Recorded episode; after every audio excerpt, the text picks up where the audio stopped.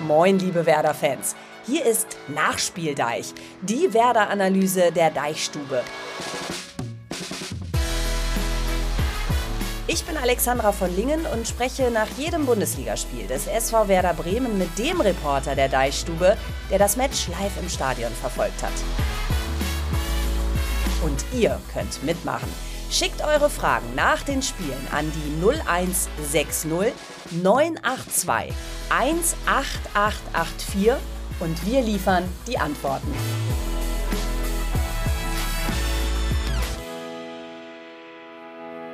Nach dem Tag, an dem die Party des Jahrhunderts gecrashed wurde, 125 Jahre Werder, eine gigantische Choreo der Fans und angereiste Heidenheimer, die was dagegen hatten, dass der Nachmittag mit drei Punkten so richtig rund wird. Gänsehaut im Stadion und was wirklich schön und beeindruckend war, wir waren alle grün-weiß gestern. Ich war mit am Start und mein Sitznachbar, ähm, keinem steht das weiße Plastikcape so gut wie ihm, war mein Kollege von der Deichstube Malte Bürger. Moin Malte! Einen wunderschönen guten Morgen. Ja, wenn du das sagst, also ich finde ja so so Regenponchos stehen mir eigentlich gar nicht. Aber klar, da habe ich das Ding auch mal übergestreift bei so einer Choreo, du musst da einfach mitmachen. Doch, also ich finde auch, da konnten wir uns nicht ausnehmen, wollten wir auch nicht. Ähm, und wer das sehen will, kann das mal tun. Ne? Also es gibt ein Foto von uns auf meinem Insta-Kanal. Schaut da mal rum. Oh Gott, das ist in die Öffentlichkeit gelangt. Hilfe. Ja, es hat's geschafft, Malte, aber wir sehen beide so verdammt gut aus. Besser wird das in diesem Leben wahrscheinlich nicht mehr. Also von da daher. Da hast du wahrscheinlich recht, ja. So, so kann man sich sehen lassen. Man muss ja auch sagen, mehr geht echt nicht, ne? So eine Choreo, wir zwei mittendrin. Die Partie allerdings hätte echt besser verlaufen können, ne? Mm so ein bisschen, als hätte jemand in die Geburtstagstorte gespuckt. Ja, absolut. War ein totaler Downer. Ähm, hatte dieser Tag eigentlich nicht verdient. Aber natürlich, äh, da gehört eben auch die Bremer Mannschaft dazu und die hat nicht am, am Optimum gespielt. Äh, sonst wäre das sicherlich ganz anders ausgegangen. Aber da gehen wir gleich ganz bestimmt noch in die Tiefe, denke ich. Absolut. Ihr habt da viel zugeschrieben, hattet äh, ein bisschen Frust auf dem Herzen. Ich kann es nachvollziehen nach dieser Partie. Bevor wir aber darüber sprechen, erzähl doch erstmal, wie es gestern Abend war. Also ich habe ja den ganzen Nachmittag versucht, deine Plus eins zu werden. Allerdings keine Chance, ja. Da warst du tatsächlich nicht die Einzige. und da muss man natürlich Prioritäten setzen, ist schon klar. 125 Jahre große Jubiläumsgala in der alten Werft in der Bremer Überseestadt. Du auf der Gästeliste, ich nicht. Erzähl mir, was habe ich alles verpasst? Ja, du hast tatsächlich eine Menge verpasst. Also Werder hat ja den grünen Teppich ausgerollt und da wirklich eine Legende nach der anderen drüber laufen lassen. Erstmal, also coole Location, wie gesagt, so altes Werftgelände. Da drin lauter Container, tolle grün-weiße Lichtinstallationen, auch draußen schon. Ähm, Trikots der Vereinsgeschichte hingen da äh, überall rum und es war einfach eine sehr, ja, eine sehr coole Location und wie gesagt, dann eben die Protagonisten, die da einmarschiert sind. Also äh, wirklich große, große Namen äh, über Claudio Pizarro und Diego, über die wir auch sprechen sprechen werden, denke ich, auf die wir sehr lange gewartet haben, aber sie kamen dann tatsächlich noch. Sie waren sogar später als Ailton, der schon gesagt hatte, mein Gott, ich bin halt Südamerikaner, ihr wisst das doch, ich komme immer zu spät. Das muss man ähm, erst mal hinkriegen später. Ja, genau, aber die beiden sind ja nun auch äh, Südamerikaner, also dann dauert es auch noch mal ein bisschen länger. Nee, das war schon, also äh, fürs grün-weiße Herz wurde da schon echt viel geboten und man hat da halt wirklich die Granden der vergangenen Jahre gesehen. Ja, und nicht, dass du mich falsch verstehst. Ich gönne euch das natürlich von Herzen, ja. Dir, dem Knipser und dem Koteus. Ihr drei war zusammen da für die Deichstube. Was mich aber wirklich etwas frustriert zurückgelassen hat, ganz einfach, weil ich glaube, ihr könnt nicht so viel mit ihm anfangen wie ich. Ja, du hast mhm. Diego getroffen. Diego Ribas ah. da Cunha. Und ich ja. war schlichtweg nicht dabei. Wie war er? Wie riecht der Mann? Und was hat er sonst so gesagt? Ich habe tatsächlich nicht an ihm geschnuppert.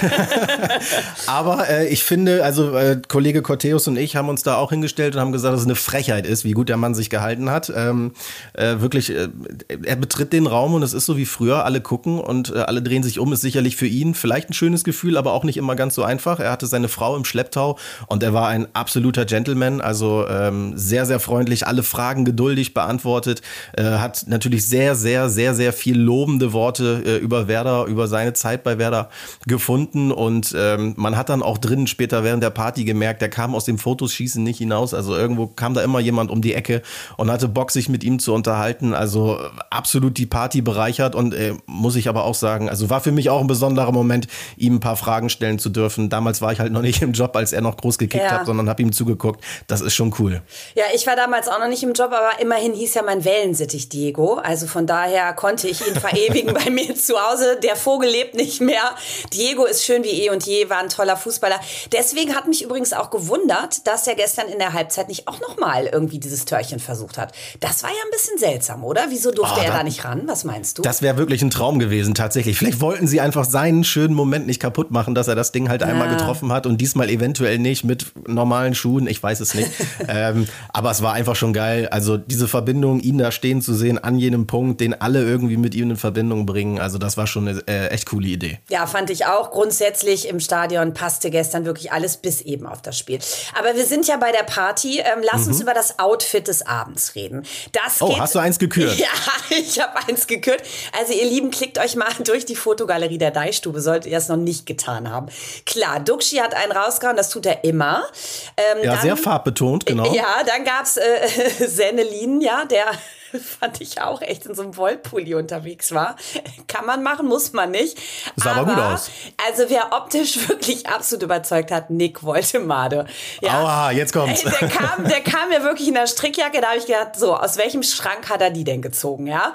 War irgendwie noch, war noch kurz bei den Großeltern zu Hause, zack, rausgezogen, das Ding übergeworfen, lässig. Also, äh, ähm, ja, mir bleibt so ein bisschen die Luft weg. Äh, äh, erzähl uns, äh, was hat sich der Woltemade denn bei seinem Outfit gedacht? Ja, wir haben nichts, ihn leider oder? nicht, wir haben ihn leider nicht fragen können. Ich, ich verbrief das ja immer darunter. Der ist halt deutlich jünger als ich. Vielleicht ist das einfach eine andere Generation und man trägt das heute so. Ich bin in den hippen Clubs dieser Welt nicht unterwegs. Äh, vielleicht mag das halt so sein, aber in der Tat, es, es war ein besonderer Style, das muss man ihm ja auch lassen.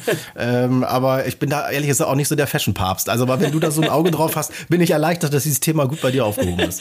The Return of the Grandpa. Nein, ich finde Voltemade ja großartig. Ich habe den übrigens letzte Woche mit meinem Sohn getroffen. Da hat er auch die Mütze wie so eine Kochmütze auf. Also er hat da wirklich ein Fable, ähm, ja, Kleidungsstücke nochmal völlig neu zu interpretieren. Nick, nimm's ja. mir nicht übel. Du, du bist ein toller Typ, du sahst auch echt gut aus. Also keiner trägt die Strickjacke so so wie du. So, äh, wer keine außer Strickjacke, Opa. außer, außer Opa, genau. Äh, wer keine Strickjacke anhatte und adrett wie eh und jeder Jacke haben wir Lücke. Erstmal dicke mhm. Umarmung mit Duxi. Konntest du mit dem schnacken, weil ich glaube, der hat eure, eure Line da so ein bisschen gecuttet, ne? Ja, tatsächlich. Der muss es irgendwie geschafft haben, an uns allen vorbeizukommen. Der hieß es plötzlich, er ist da und äh, wir haben natürlich sehnsüchtig darauf gewartet, dass er auch bei uns vorbei marschiert, weil eigentlich alle wirklich tatsächlich äh, ja diesen Weg gehen mussten äh, an unseren Mikrofonen vorbei. Aber äh, Niklas Füllkrug war halt schon da und war dann hinten drin, hat ganz normal gefeiert, hat dann aber, als dann, ich sag mal, unser offizieller Arbeitsteil vorbei war und wir dann auch uns unter das äh, Volk mischen konnten, äh, ist er dann tatsächlich noch vorbeigekommen, hat einmal kurz gegrüßt. Also er ist ohnehin ja auch zu Bremer Zeiten schon unfassbar ja. feiner Kerl gewesen. Hat sich natürlich sofort an uns erinnert, kam kurz vorbei, hat gegrüßt. Wir haben ja drei, vier Worte nur schnell gewechselt. Aber das ist eine, ist eine tolle Nummer und so ist er den ganzen Abend da unterwegs gewesen, hat viele, viele bekannte alte Gesichter wiedergesehen und äh, eben ein bisschen Smalltalk gehalten. Also äh, hat auch dieser Party absolut gut getan. Ach, Werder Bremen hat er vermisst. Das, äh, da gehe ich von aus, dass es immer noch so ist. Und äh, vielleicht hat der Abend ja sein Herz erwärmt, sodass er vielleicht irgendwann mal sagt, Leute, ich bin wieder bei euch. Was meinst du? Oh, vielleicht macht er ja den Pizarro irgendwann. Ja, ne? Kommt auch genau. noch ein genau. paar Mal zurück und spielt mit 40 noch. Wer weiß. Wer weiß. Und sonst so. Skandale, wilde Tänze, verbotene Flirts. Was gab's? Na, das würdest du jetzt gern wissen. Ja, wa? klar, ich war ja nicht dabei und alle anderen auch nicht wahrscheinlich, die uns zuhören. Ja, da muss ich dich ja, also zumindest, wie gesagt, ich war jetzt nicht ganz so lange da. Ich muss ja heute hier mit dir in diesem schnieken kleinen Podcast sitzen. War ganz artig, habe nur ein Gläschen Wein getrunken und bin noch selber nach Hause gefahren. Äh, aber trotzdem, bis zu dem Zeitpunkt, bis ich da war, muss ich dich enttäuschen. Da ist nichts Wildes mehr passiert. Ähm, und selbst wenn, bin ich auch ganz ehrlich, das ist halt dann irgendwann auch der Moment, ähm, ja. wo, die, wo alle Spieler, alle Promis auch mal unter sich sind. Das ist so ein Vertrauensverhältnis, mhm. dass wir dann natürlich auch auch nicht ganz so genau hingucken, wenn da einer vielleicht über den Durst trinken sollte oder so, ähm, dann sollen sie das tun. Irgendwo müssen sie auch mal feiern dürfen und dann soll das gerne an so einem Abend sein, auch wenn das Spiel, wie gesagt, da eben nicht zugepasst yeah. hat. Aber ich glaube, sie sind auch Menschen und haben sich das verdient, dass wir dann nicht schreiben, oh, der hat aber zwei Gläser mehr gehabt als der andere. Ja, richtig. Also mal abgesehen vom ganzen Drumherum, gestern gab es ja auch noch ein Fußballspiel. Das hat bei euch zu ziemlich viel Frust geführt. Fangen wir mal mit einer moderaten Frage an, die von Matthias kam. Hat er geschickt an unsere WhatsApp-Nummer, die 01 160 9821, dreimal die 8 und die 4. Moin. Das sah so aus, als wäre der Druck zu groß gewesen. Ohne Geburtstag hätten die heute gewonnen, oder? Ja, Malte, das haben wir zwar uns ja auch gefragt, als die Mannschaft reinkam. Die Choreo, die lange Planung, die ehemaligen Werdergrößen im Stadion, wir zwei im Plastikcape, Spaß beiseite. War das zu viel Druck? Ja, genau, das habe ich mich auch gefragt tatsächlich und bin dann auch äh, runter dann zu den Spielern in, äh, in den Tunnel und habe da direkt nachgefragt. Romano Schmid war so der Einzige, der gesagt hat, naja, vielleicht mag das bei dem einen oder anderen eine, eine gewisse Rolle gespielt haben, aber insgesamt glaubt er nicht, dass das groß ja, beeinträchtigt hat. Und da waren sich eigentlich alle einig. Also Marco Friedel sagte auch, nee, überhaupt nicht. Wir wussten natürlich alle, was hier heute passiert. Und das waren spektakuläre Bilder, die es so halt auch noch nie gab. Aber wirklich beeindruckt hat es niemanden. Ole Werner sagte das genauso. Ähm, er kann sich das nicht vorstellen. Jeder hat es genossen, da sich beim Warmmachen schon diese Bilder anzugucken und auch dann beim Reinkommen. Aber als das Spiel losging, so hatte er das Gefühl, äh, hat die Mannschaft sofort performt. Auch da ist mein Gefühl, wie gesagt, ein bisschen anders. Aber klar, wir wissen alle nicht, wie dieses Spiel gelaufen wäre, wenn Jens Day diese Riesenchance nach nicht mal vier Minuten da gleich reinmacht. Wahrscheinlich explodiert dann das Stadion komplett, weil gerade Choreo vorbei alle eh noch so emotional bewegt. Dann macht er dieses 1 zu 0 eventuell und das Spiel hat dann natürlich das Potenzial, in eine komplett andere Richtung zu gehen und du feierst nachher vielleicht sogar ein 4-1 oder was weiß ich. Ähm, so kam dann eben alles anders. Also das ist immer ganz schwierig zu sagen, aber ich, natürlich, wenn man dann sieht, was nach dieser Riesenchance passiert ist, hm, ob es dann jetzt nur an den Emotionen lag, die rund um dieses Spiel waren, weiß ich nicht, aber de facto hat Werder gerade in dieser Phase natürlich wirklich nicht gut gespielt. Bin ich bei dir? Dann lass mal auf Ursachensuche gehen. Ähm, da kommt unser Taktikexperte Tobias Escher ins Spiel, der einen gewieften Gegner gesehen hat. Hören wir mal rein, wie er die Partie analysiert. Die Nachspieldeich-Taktikanalyse mit Tobias Escher. Drei Spiele gegen Aufsteiger, drei Niederlagen. Das klingt nicht besonders erbauend. Werder Bremen hat gegen Heidenheim auch das Rückspiel verloren, nachdem sie schon im Hinspiel vier Gegentore kassiert haben. Zur Ehrenrettung der Bremer muss man sagen, dass sich viele Bundesligisten aktuell an Heidenheim die Zähne ausbeißen, was mit ihrer Taktik zusammenhängt. Heidenheim spielt wirklich eine Manndeckung auf dem ganzen Feld, überall 1 gegen 1 Situationen. Bei Heidenheim kann man gar nicht mehr von Dreier, Vierer oder Fünferkette reden. Es sind einfach so viele Spieler in der Abwehr, wie Gegenspieler da sind. Und das ist natürlich eine verdammt schwere Sache, da anzugreifen. Werder hatte da ein paar gute Lösungen. Man hat das zum Beispiel beim Tor gesehen, wo man eine sehr schöne Flanke geschlagen hat, erst rausgezogen hat und dann in die Tiefe gestartet ist. Das war okay. Problematisch wurde es defensiv. Auch da ist Heidenheim ein ganz besonderes Team, weil Heidenheim eine Mannschaft ist, die praktisch nicht durch das Zentrum angreift. Sie wollen wirklich sehr, sehr früh auf den Flügel rausgehen. Und wenn sie dann auf dem Flügel draußen sind, wollen sie die Ecke herausholen, den Freistoß herausholen oder direkt zum Tor kommen. Und da hat man Heidenheim zu häufig den Weg über den Flügel angeboten. Das ist natürlich normalerweise so, dass man den Gegner über die Flügel eher kommen lässt, man sagt, Hauptsache nicht durchs Zentrum, da steht ja das Tor. Aber gegen Heidenheim ist das genau der falsche Weg und die haben das ausgenutzt. Vor allen Dingen Dingchi, der ein sehr, sehr starkes Spiel gemacht hat und nochmal gezeigt hat, dass er sich in Heidenheim richtig weiterentwickelt hat.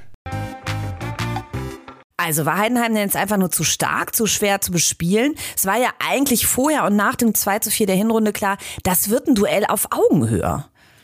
Ja, also natürlich haben die Heidenheimer ihren Teil dazu beigetragen, dass sie da gewonnen haben. Also sonst hätten sie ja auch nicht gewonnen. Aber man muss eben sagen, dass gerade nach dieser Riesenchance von Stay Werder danach viel zu kompliziert im Mittelfeld vor allem gespielt hat, sich unheimlich viele Ballverluste geleistet hat. Und dadurch begünstigst du natürlich dann auch so ein Spiel der Heidenheimer, die dann plötzlich kontern können, die schnell aufdrehen können, ähm, ja, die Druck ausüben können. Und Werder hat es dann auch hinten nicht immer sehr sauber verteidigt. Das muss man einfach sagen. Man weiß, dass die Heidenheimer standardstark sind. Oh. Und das hat man gestern halt in brutaler ja. Weise gesehen, wie gut diese Ecken sind. Und da ist, glaube ich, dann eher das Schlimme, wie viele dieser Ecken Werder produziert hat. Und, oder Standards ja. im Allgemeinen. Und das ist dann natürlich ein Punkt, an dem du ansetzen musst. Und das hat die Mannschaft einfach zumindest zumindest über weite Strecken der ersten Hälfte überhaupt nicht sauber gemacht. Ähm, und dann eben, wie gesagt, diese Ballverluste. So entsteht ja auch ähm, die, die, dieses, dieses unfassbar schnelle Tor, was Dingchi einleitet, weil Marvin Dux sich vorher dann oh, einen, ja. Fehlpass leistet. Und äh, dann kommt eben alles zusammen, was so ein bisschen, ja, was, was schief gehen kann. Aber eben, wie gesagt, das war, ein, das war ein spielerisch selbstgemachtes Leid, weshalb die Heidenheimer ihre Stärken dann ausspielen. Ja, aber konnten. da stellst du dich doch im Training draus, äh, drauf ein, wenn du weißt, die Mannschaft geht immer über die Flügel, um die Ecken rauszuholen, so wie Tobi Escher das eben gesagt hat. Ja, auf jeden Fall. Also das tust du, klar. Und äh, dann musst du aber natürlich auch gerade die Außen mit ins Boot nehmen. Also ich finde zum Beispiel, dass Felix Agu und Olivier Deman im Moment mhm. eben keinen wirklich richtig guten Job machen. Beide haben sehr, sehr schwankende Leistungen. Ähm, gerade in der Zweikampfführung war das gestern bei Felix Agu nicht mh, hm, ganz so prickelnd. Olivier Deman wirkt mir, das habe ich letzte Woche schon gesagt, momentan irgendwie ein bisschen gehemmt. Also wenn er Freiräume hat, dann, dann trabt er in diese Räume eher. Und, äh, oder er entscheidet sich, was ich noch viel schlimmer finde, für den Weg zurück und ja. spielt dann eher den Pass nach hinten, obwohl da die Möglichkeit bestünde, einen Angriff zu initiieren. Bei Felix Agu ist es, der versucht es wenigstens, aber läuft sich viel zu häufig mhm. fest, wird abgekocht von seinen Gegnern. Hatte natürlich auch mit Jan-Niklas Beste dann nicht irgendwie äh, die beste Option. Also da, da freut man sich wirklich, wenn Mitchell Weiser dann irgendwann wieder da ist. Ähm, also das, das gehört ja alles zusammen. Ja, ähm, eure Meinungen fallen auch sehr kritisch heute aus. Marc zumindest hat ziemlich den Kaffee auf. Von vorne bis hinten, ob es nun ein Friedel war, ob es ein Duxch war, ähm, das, ist, das ist nicht zu verantworten. Das ist total äh, beschämend. Also wir sind da alle ins Stadion gekommen, haben eine tolle Choreo gezeigt und weiß ich nicht. Das ähm, müssen die, die Spieler erstmal rechtfertigen. Also würde ich ganz, ganz schlecht und total enttäuscht und ähm, ja, nie wieder. Das, das war eine Katastrophe. Malte Wu, da ist der Frust oh. extrem groß. Ähm, beschämend ist ja schon ein sehr starkes Wort. Ähm ja, das finde ich jetzt auch krass. Ja, es war keine, keine Top-Leistung, aber da jetzt gleich wieder komplett den Stab über der Mannschaft zu brechen, davon bin ich dann auch weit entfernt. Es gab eben Dinge, die wirklich nicht so gepasst haben.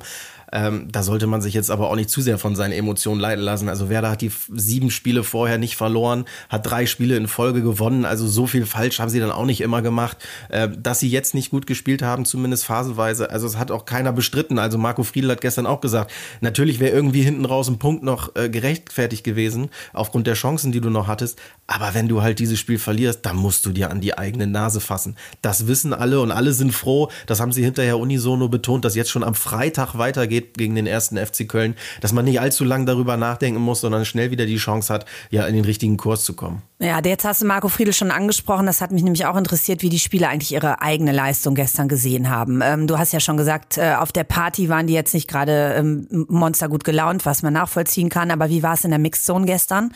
Ja, da war es natürlich genauso. Also auch da hatte Marco Friedl direkt schon gesagt, er hat eigentlich auch jetzt nicht mehr wirklich richtig Lust, noch abends auf diese Party zu gehen. Ähm, Ole Werner rettete sich, indem er sagte, naja, allzu lang wäre ich wahrscheinlich eh nicht geblieben, weil wir haben jetzt am Sonntag schon wieder Training und wie gesagt, am Freitag geht's gegen Köln weiter. Also sie waren dann nachher trotzdem ja alle da und ähm, die Stimmung wurde dann im Laufe des Abends auch besser, wobei also als die über den grünen Teppich gelaufen sind, habe ich auch kurz gedacht, oh, da sind die Mundwinkel aber sehr, sehr weit unten. Also die hat das schon alle mordsmäßig gefrustet. Natürlich die Niederlage selbst und dann eben speziell an diesem Abend. Und weil sie eben auch alle genau wussten, dass klar ein guter Gegner an diesem Tag da war, aber dass sie in erster Linie verloren haben aufgrund der eigenen Unzulänglichkeiten. Lass nochmal auf einzelne Spieler schauen, ganz einfach deshalb, weil da viele Kommentare von euch kamen. Yannick aus dem Rheinland schreibt folgendes. Hey Alex, eigentlich will ich gar nicht meckern. Ich finde, Niederlagen gehören auch zum Fußball. Dass es wieder gegen Heidenheim ist, ärgerlich, aber ich fand auch, dass unser Spiel gar nicht so schlecht war. Ich hätte mir gewünscht, dass Jinma früher ausgewechselt worden wäre. Ich fand, er hat heute beim Spiel wenig Zugriff, hat leider meines Erachtens häufig die falsche Entscheidung getroffen. Hoffentlich klappt das nächste Woche gegen Köln wieder. Ja, Jinma hatte vielleicht nicht seinen besten Tag. Du hast ihn mit Note 4,5 bedacht, siehst es offenbar ähnlich. Gefahr von ihm ging jetzt gestern nicht wirklich aus, oder? Nee, genau, gehe ich komplett konform mit der Meinung. Ähm, also, das, er ist zwar bemüht und probiert da auch viel, aber es wirkte alles sehr, sehr unglücklich. Ähm, der Pass kam nicht im richtigen Moment, dann war ein Schritt zu spät da. Also, das, das hat gestern für mich auch nicht so richtig rund gepasst. Da hätte ich mir auch, glaube ich, gewünscht, dass man da früher ein bisschen handelt und äh, was versucht, gerade weil auch nicht viele Räume angeboten wurden von den Heidenheimern, in die er hätte hineinsprinten können, um seine Stärken da auszuspielen.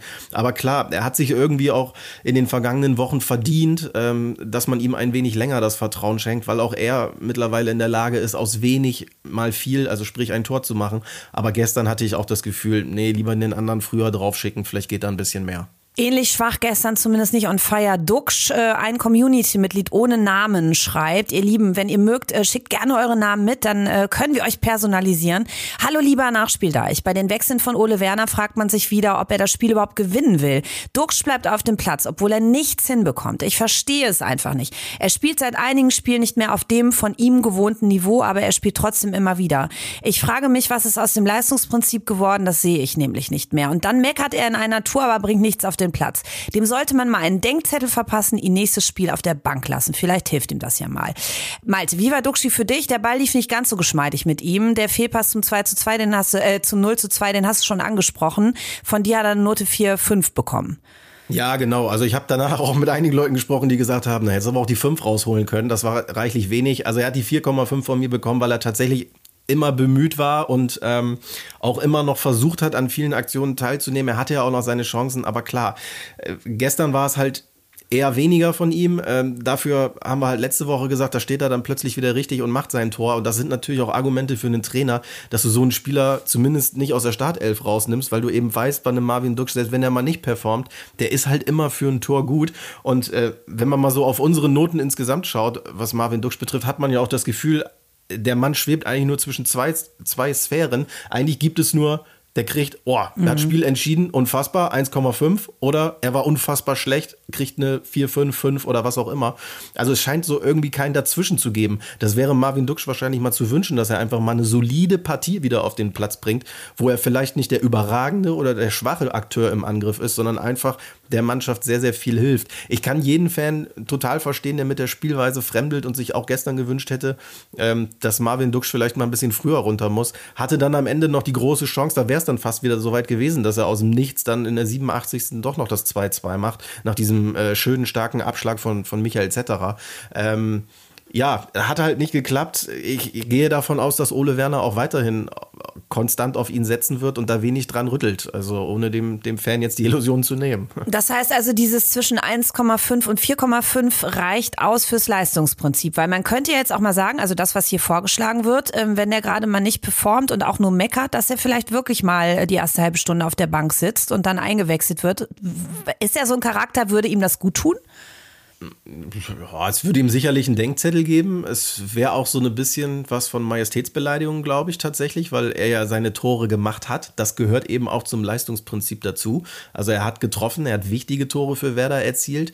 Ähm, und er ist eben, wenn alles optimal läuft, ist er natürlich auch für den Spielaufbau sehr wichtig als Anspielstation, weil du ihn halt irgendwie immer bringen kannst. Ob du ihn jetzt einfach mal eine halbe Stunde draußen lässt, das ist dann, glaube ich, eher, äh, eher unwahrscheinlich. Also du würdest ihn dann ja wie so ein ja. Spiel läuft, unter Ole Werner wahrscheinlich mindestens 60 Minuten draußen lassen. Das kann funktionieren, muss es jetzt aber auch nicht zwingend, weil die anderen Stürmer, also da können wir ja Rafa Boré zum Beispiel ins Boot holen. Ja, der hat seine Chancen gestern gehabt, hat aber auch nicht getroffen. Also ähm, natürlich ist, sind das komplett andere Spielertypen, ähm, aber mhm. ja, ich weiß nicht, ob man da immer gleich dann sofort handeln muss, weil es mal nicht so gefällt. Und wie gesagt, immer wenn man dachte, Marvin Duksch, jetzt hat er eigentlich wirklich mal eine Pause verdient, war er plötzlich da und hat dann doch wieder getroffen. Mhm. Du hast gerade das Wechselverhalten von Ole Werner angesprochen, also diese klassische 60. Minute, das ist ja irgendwie schon gefühlt in Stein gemeißelt, da kann der Gegner sich ganz gut drauf einstellen. Ähm, und das ist auch ein weiterer Grund, warum sich der Frust bei euch fortsetzt. Ähm, was bei euch nämlich vielfach zu Unverständnis führt, ist das äh, ja, Wechselverhalten. Stani denkt darüber folgendes. Folgendes. Schmid ist außer dem Tor mal wieder und vor allem in der zweiten Halbzeit nur negativ aufgefallen. Mit Fehlpässen, mit Flanken aus dem Halbraum auf Bauchhöhe oder einfach mit verstolperten Bällen. Scheinbar zieht Ole Werner es nicht mehr in Erwägung, dass Woltemade Schmieds Position bekleiden könnte. Dabei hat Woltemade die Bälle mal wieder klasse festgemacht und verteilt und den Startelf-Einsatz längst verdient. Wie will man Woltemade vom Verbleib überzeugen, wenn an seiner Stelle immer der ständig stolpernde Schmied in der Startelf steht? Also erstmal ähm, die Frage, Malte, ich mache da nämlich zwei Fragen draus, nur dass es schon schon mal weiß, gehst du ähnlich kritisch mit Schmid ins Gericht? Denn da haben wir ja eigentlich gesagt, ähm, in den letzten Spielen hat er gut performt. Er hat gestern immerhin das einzige Tor für Werder auch geschossen. Ähm, War es das dann auch oder wie, wie schätzt du das ein? Ja, unter, also streng genommen war es das tatsächlich fast. Er hat unheimlich viel probiert, ähm, hat, hat immer was versucht zu initiieren, aber es ist tatsächlich relativ wenig aufgegangen. Das war das Problem, dass er dann tatsächlich auch noch per Kopf trifft. Ähm, das war äh, dann so ein bisschen das i-Tüpfelchen für, für eine Leistung, wo man dachte, jetzt geht es vielleicht in die richtige Richtung. Aber ähm, nee, das, das ist dann auch nicht so komplett aufgegangen. Aber ich glaube, er ist einfach in diesem System Werner ein unheimlich wichtiger Spieler, ähm, von, von dem sich der Coach sehr, sehr, sehr, sehr viel viel erhofft, in einer anderen Rolle vielleicht auch als Nick Woltemade. Wobei, also um die Frage gleich wahrscheinlich vorzugreifen, also wir haben dann auch hinterher natürlich Ole Werner gefragt, wie ist es denn eigentlich, warum kommt so ein mhm. Woltemade denn immer so spät? Und ähm, er hat gesagt, naja, die anderen Spieler haben es vorher gut gemacht in den Spielen zuvor. Die hatten ihre Argumente eben nicht draußen zu sitzen, aber Nick Woltemade hat mit diesem Spiel sicherlich äh, dazu beigetragen, dass er weitere Argumente für sich geliefert hat. Also äh, vielleicht steht da mal eine andere, ähm, ja, eine andere Ja. Aufstellung in Aussicht. Wobei, einschränken würde ich auch sagen, also mir haben seine Dribblings und seine, seine Ballfestmachaktionen auch durchaus gefallen. Aber bei der ein oder anderen Dribbling-Aktion verzettelt er sich. Dribbelt er ein bisschen viel, ne? Dreht viel. sich zu viel und so, Ja, ja. genau. Macht noch mal, macht noch mal eine Ja, Pirouette, wo du eigentlich denkst, jetzt könnte er eigentlich den befreienden Pass auf die Außen bringen. Da wäre Werder vielleicht noch mehr geholfen. Und dann sind wir wieder beim Thema gefährliche Ballverluste, die vielleicht zu einem, zu einem, ja, zu einer Gegen, zu einem Gegenangriff führen, der in so einer Phase, in der Woltemade sonst immer kommt, eher weniger passiert, weil sich das Spiel komplett also vom, von der Taktik her ändert, weil Werder natürlich auch gestern am Ende deutlich offensiver aufstellt, viel, viel mehr Druck ausüben kann, als man das sonst während der normalen 90 Minuten einfach tut, einfach da, weil das Ja. Spiel dann eine andere Statik hat und natürlich ein anderes Ergebnis. Und deswegen sieht es dann natürlich am Ende so aus, als würde ein Nick Woltemade dieses Spiel noch viel, viel mehr beleben. Ähm, Im Normalverfahren, wenn es 0-0 steht, sieht es vielleicht etwas anders aus, weil die Aufgabenverteilung einfach eine andere ist. Ah, okay. Weil ich habe es nämlich auch so wahrgenommen und dachte so, ah, endlich einer, der jetzt mal Impulse über die Mitte setzt. Ich habe hier noch ein Argument, äh, übrigens für alle, die dies vielleicht nicht mehr auf dem Schirm haben, wollte mal, der kam in der 66. Spielminute für Jinma, ähm, ging in manchen Aktionen eben, wie gesagt, schön durch die Mitte und äh, wir haben hier noch eine Zuschrift bekommen. Woltemade könnte ja auch mal neben Duxch in der Startelf stehen, zumindest gegen einen Gegner, der tief hinten verteidigt wie Heidenheim. Da nutzt Schnelligkeit nichts, sondern Übersicht und Kampfstärke. Das ist nicht gerade die Stärke von Jinma, da ist er zu verspielt. Ähm, also das wäre ein weiteres Argument gegen Köln, ihn äh, vielleicht mal in die Startelf zu bringen. Oder äh, hat Köln ein komplett anderes System? Haben die überhaupt im Moment ein System? Ja, da scheint ja wirklich gerade Weltuntergangsstimmung zu sein, ne? ganz tricky. Ja. Das macht den Gegner aber natürlich auch so gefährlich. Also jeder sagt irgendwie, ja gut, die schießen, also die müsste Werder jetzt eigentlich packen können, ähm, so, so, so sehr wie der Verein da hinten kriselt. Aber naja, also es ist wieder halt wieder ein komplett anderes Spiel. Du weißt es nicht so genau. Ne? Andererseits müssen die Kölner kommen, bieten dadurch vielleicht die Räume an, die Justin Jin mal gebrauchen könnte. Aber natürlich, das Experiment wollte Male vorne von Beginn an, fände ich jetzt auch nicht unspannend. Also, weil seine Dribblings, wo es früher immer hieß, ja, die konnte er halt in der Jugend gut, weil er da körperlich überlegen war und deswegen hat er die alle an die Wand gespielt. Nee, nee, also das ist mittlerweile nicht mehr so. In der Bundesliga hat er gegen die Bayern zum Beispiel ja auch gezeigt, naht er auch namhafte Leute mit seinem Spiel. Wie gesagt, wenn er sich für mein Gefühl noch ein bisschen früher manchmal vom Ball trennen würde, wäre wär da damit noch mehr geholfen. Ähm, ich würde es aber auch tatsächlich spannend finden, ihn mal von Beginn an zu sehen. Ja, und Woltemade und Duxch so im Zusammenspiel, wie siehst du die? Weil der Punkt gerade hier aufgemacht wurde. Ja, auch eine interessante Kombination. Da geht mir dann vielleicht ein bisschen das, ich sag mal, dieses, dieses Tempo-Element verloren, weil das beides Spieler sind, die, äh, ja, also eher so als, als, ich will jetzt nicht sagen Wandspieler funktionieren, aber also ein Duxch eher wenig Kontakte, aber dafür jetzt dann nicht unbedingt so auf den, auf den schnellen Doppelpass aus, um sich wieder in Position zu bringen. Und Nick Woltemade, der den Ball eher hält und dann wieder weiterlegt, das kann gerade bei dieser Kombination auch schnell dazu führen, dass beide sich ein bisschen zu sehr festrennen, weil sie äh, ja sich quasi in ihren Laufwegen zu häufig begegnen. Kann aber natürlich auch aufgehen, aber das ist tatsächlich ein System, was relativ wenig erprobt wurde. Da wäre dann halt vielleicht mal so ein Testspiel wie im kommenden Monat durchaus brauchbar, falls Marvin Duckstein nicht mit der Nationalmannschaft unterwegs sein wird. Ähm, Wobei Nick Woltemade wahrscheinlich ja dann auch mit der U21 unterwegs sein könnte. Also insofern, das ist dann immer schwierig, das mal im Ernstfall zu erproben. Aber so müsstest du es eigentlich machen, bevor du es immer einfach nur reinschmeißt und nicht so genau weißt, was bekommst du eigentlich. Ja, genau. Ähm, ich würde gerne noch eine Sache mit reinnehmen, die Bernd aufbringt, einfach weil ähm, das viele von euch umtreibt. Er schreibt, ich muss mir jetzt noch mal Luft machen, denn ich finde, dass die Niederlage auf die Kappe von Ole Werner geht. Er hat taktische Fehler gemacht, indem er die viel zu langsam Jung und den Mann gegen Dingschi gestellt hat und er hat Jinma in der Startelf gelassen, obwohl er sein Tempo gegen so eine tiefstehende Mannschaft gar nicht ausspielen konnte. Er besitzt einfach nicht die Fähigkeit, schneller und flexibel aufs Spielgeschehen zu reagieren und versteht es einfach nicht, mehr Spieler aus dem Kader einzubinden, Werder so flexibler zu machen. Also hier wird Ole Werner der schwarze Wechselpeter zugeschoben. Ähm, Malte, ich finde es ganz interessant. Ich habe ja gestern auch die Fan-Interviews gemacht und äh, da kam ganz häufig der Punkt, äh, dass die Fans gesagt haben, warum kam Alvero auch nicht früher an? Malatini kam ja immerhin ähm, recht gut in die Partie, Musste musste, er, ja. er, weil stark äh, verletzungsbedingt ausgefallen ist. Was ist eigentlich mit dem ganz kurzer Einschub? Äh, leichte Hüftprobleme, ja genau, da hat er Okay. Hüftprobleme. Ähm, wie es genau, also wie schwerwiegend das genau ist, aber es sah jetzt nicht so aus, äh, als würde das Richtung Köln gefährlich werden. Aber äh, so ganz genau das weiß man da noch nicht. Okay, aber wir haben halt einen Hansen auf der Bank, wir haben Alvero, äh, Cater w- hätte auch zur Verfügung gestanden. Ähm, wie, wie siehst du das mit Ole Werner und diesen Wechseln? Also mich macht das ja manchmal auch nervös, dass ich denke, meine Güte, wenn nichts geht auf dem Spielfeld, dann einfach mal einfach mal durchtauschen, ne?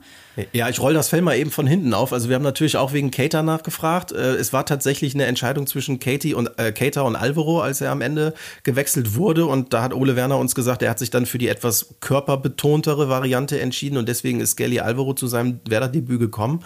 Ähm, wie gesagt, ähm, Malatini haben wir schon angesprochen, der musste rein, weil, weil stark verletzt war, finde ich auch, hat seine Sache da äh, nicht fehlerfrei. Das kannst du auch nicht erwarten bei dem Jungen, aber äh, sehr routiniert und souverän gemacht.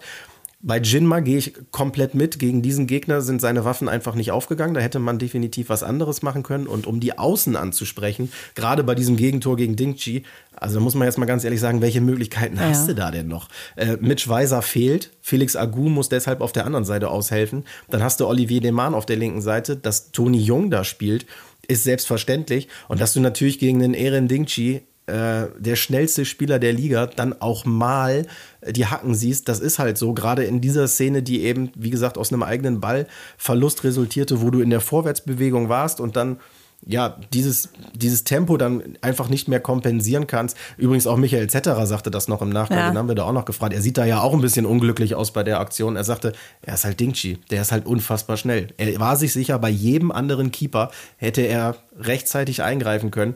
Bei ihm war es halt nicht so. Und dann war das diese Verkettung der Umstände, die dann eben zu diesem Gegentreffer geführt haben. Aber also da jetzt zu sagen, dass Ole Werner da hinten links falsch aufgestellt hat, also wie gesagt, da, da gibt es kaum Möglichkeiten, das irgendwie anders zu machen, weil du einfach nicht mehr Leute da auf den Außen hast. Also das musst du dann irgendwie anders im Verbund lösen. Okay, das wäre jetzt außen, aber die anderen Positionen hätte da vielleicht mal so ein Cater-Impuls gut getan? Als Beispiel ab der 70. Ja, nach einer Trainingswoche ist das schwer zu sagen. Wie gesagt, er hat sich ja gegen diese, also weil er es körperbetont ja. wollte, gegen Cater entschieden, der vielleicht eher für den feinen Ball steht, ähm, den aber natürlich jetzt auch irgendwie lange schuldig geblieben ist. Also und dann, dann bringst du halt einen, einen Skelly Alvaro, der ein bisschen schon mittrainiert hat, aber auch noch nicht ganz so viel zeigen konnte. Da musste er das Abschlusstraining auch noch abbrechen. Auch Entwarnung, nichts Schlimmes, aber ähm, das ist natürlich alles noch nicht ganz so eingespielt. Äh, ich fand es dann viel bemerkenswerter, dass er zum Beispiel mit einem Leonardo Bittencourt dann nicht noch versucht hat oder so. Ähm, das zeigt ja auch, dass er da mal einen anderen Weg gegangen ist. Ähm, da jetzt komplett von einem taktischen Fehler zu sprechen, weiß ich nicht. Äh, wie gesagt, beim Punkt Justin Jinma gehe ich mit, gegen den tiefstehenden Gegner ist, kommt seine, seine Stärken eher selten zu mhm. tragen. Vielleicht wäre da tatsächlich eine andere Option die richtigere gewesen. Also nicht ganz so berechtigt, Ole Werner hier so stark in die Kritik zu nehmen. Ah, weiß ich nicht. Nee, also dann musst du ihn genauso wie den Rest der Mannschaft in die Kritik nehmen, dass alle an diesem Tag vielleicht nicht mhm. richtig performt haben. Aber jetzt direkt wieder das große Ole Werner-Fass aufzumachen nach der ersten Niederlage nach sieben Partien, weiß ich nicht. Nee, das machen wir auch nicht. Wir machen das direkt wieder zu. Wir gucken nämlich jetzt in Gläser rein, weil es gibt auch Menschen unter euch, die sehen ein halb volles Glas. Optimisten nennt man die ja. Benny aus Augsburg zum Beispiel ist so einer. Er schreibt, bin gar nicht mal so frustriert von der Niederlage. Wo ich gesehen habe, wie Dingshi den Mann wegrennt, war ich echt baff und die Statistik hat's ja bestätigt bestätigt. Du hast es gerade gesagt, Malte. Dingshi ist rund fünf Stundenkilometer schneller als der Mann. Ich gehe eher mit Vorfreude aus dem Spiel darauf, dass unser Ehrenmann im Sommer zurückkommt in unseren Sturm. Ihr habt Dingshi doch sicher auch ganz genau beobachtet. Wie habt ihr die Leistung von ihm gesehen? Ist Vorfreude eurer Meinung nach berechtigt? Liebe Grüße und alles Grüne an den besten Verein der Welt. Ja, wie steht's um den Ehrenmann, Malte? Also wir haben den natürlich beobachtet. Wir fanden den auch verdammt schnell. Ich würde gern so schnell laufen können. Ähm, die große Frage ist ja, ähm, äh, der verlässlich zu Werder zurück? Also bislang, so ist der Stand, sieht es ja tatsächlich so aus. Also die Heidenheimer machen sich wenig Hoffnung auf einen Verbleib, was auch daran liegt, dass es ja keine weiteren Vereinbarungen bei dieser Laie gibt. Ähm, also da kann niemand Veto einlegen und sagen, ja, für Summe X würden wir ihn kaufen. Äh, bei Werder haben die Verantwortlichen schon betont, wir freuen uns riesig drauf, dass Ehren Dingchi wieder im Sommer zu uns kommt. Und ich glaube, also wenn man den auch gestern nochmal gesehen hat und vergleicht mit seinen Kurzauftritten, die er halt hatte früher im Weserstadion, dann ist das ein komplett anderer, selbstbewussterer, nochmal technisch gereifterer ja. Spieler, ähm, auf den Werder sich da, glaube ich, sehr, sehr freuen kann. Der hat in dieser Bundesliga-Saison nachgewiesen, dass er es auf diesem Niveau kann ähm, und würde Werder natürlich auch sehr, sehr gut tun. Er selber hat gesagt, er kann sich das auch sehr, sehr gut weiterhin bei Werder vorstellen. Das ist nun mal seine Heimatstadt, es ist sein Verein. Aber er wünscht sich natürlich dann deutlich mehr Spielzeiten als noch in der Vergangenheit. Das ist total logisch, dass er die fordert. Und ich finde, die hätte er auch zweifelsfrei verdient, weil, wie gesagt, wenn du ein Jahr in der Bundesliga bei einem anderen Club zeigst, dass du es kannst, dann solltest du es auch in Bremen noch können. Da geht es dann darum, ihn genauso in die Mannschaft einzubauen, dass er seine Stärken eben komplett ausspielen kann. Und entweder als Jinma-Alternative vielleicht in der Offensive oder vielleicht noch interessanter, tatsächlich mal mit drei Offensiven vorn. Der eine schnelle rechts, der andere schnelle links.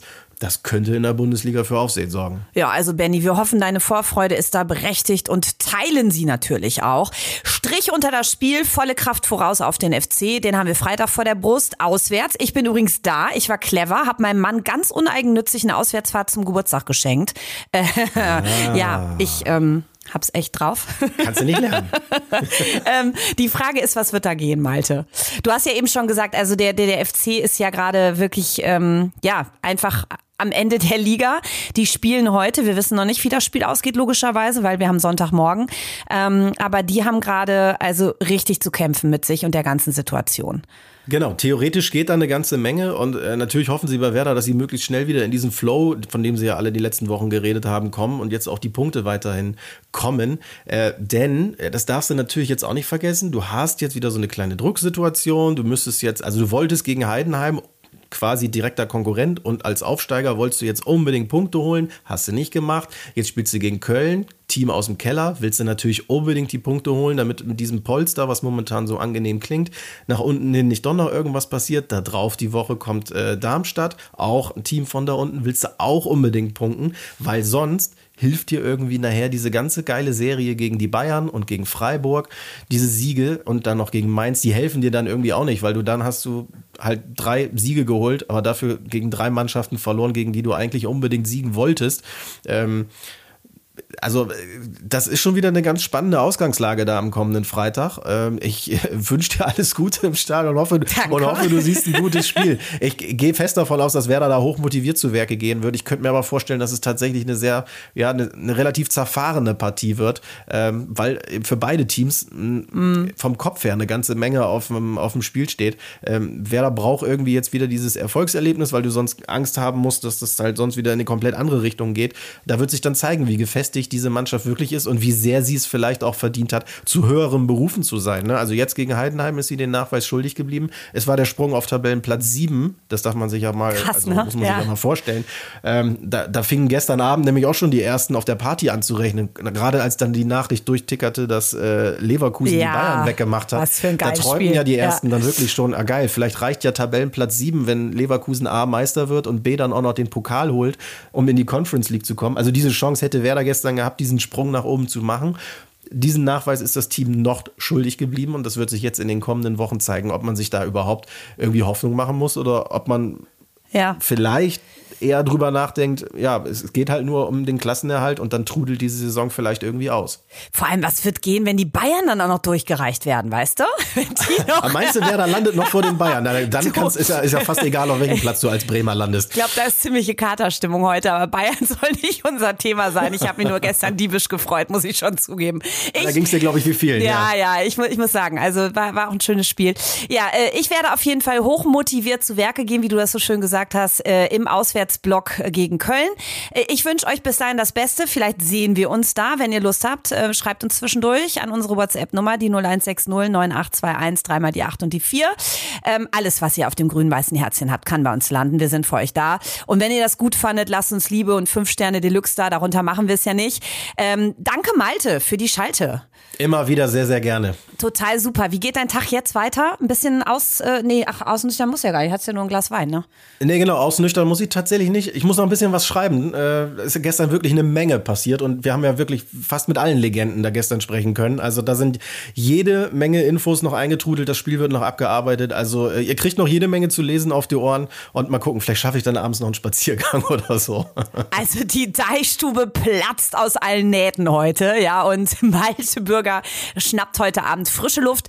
Tut ihr das auch mal zwischendurch, habt einen schönen Sonntag. Danke für euer dabei sein, macht weiter so und Cheers vom Nachspieldeich. Zu hören auf Spotify, bei Apple Podcasts und überall dort, wo es Podcasts gibt. Bis dann. Macht's gut, ciao.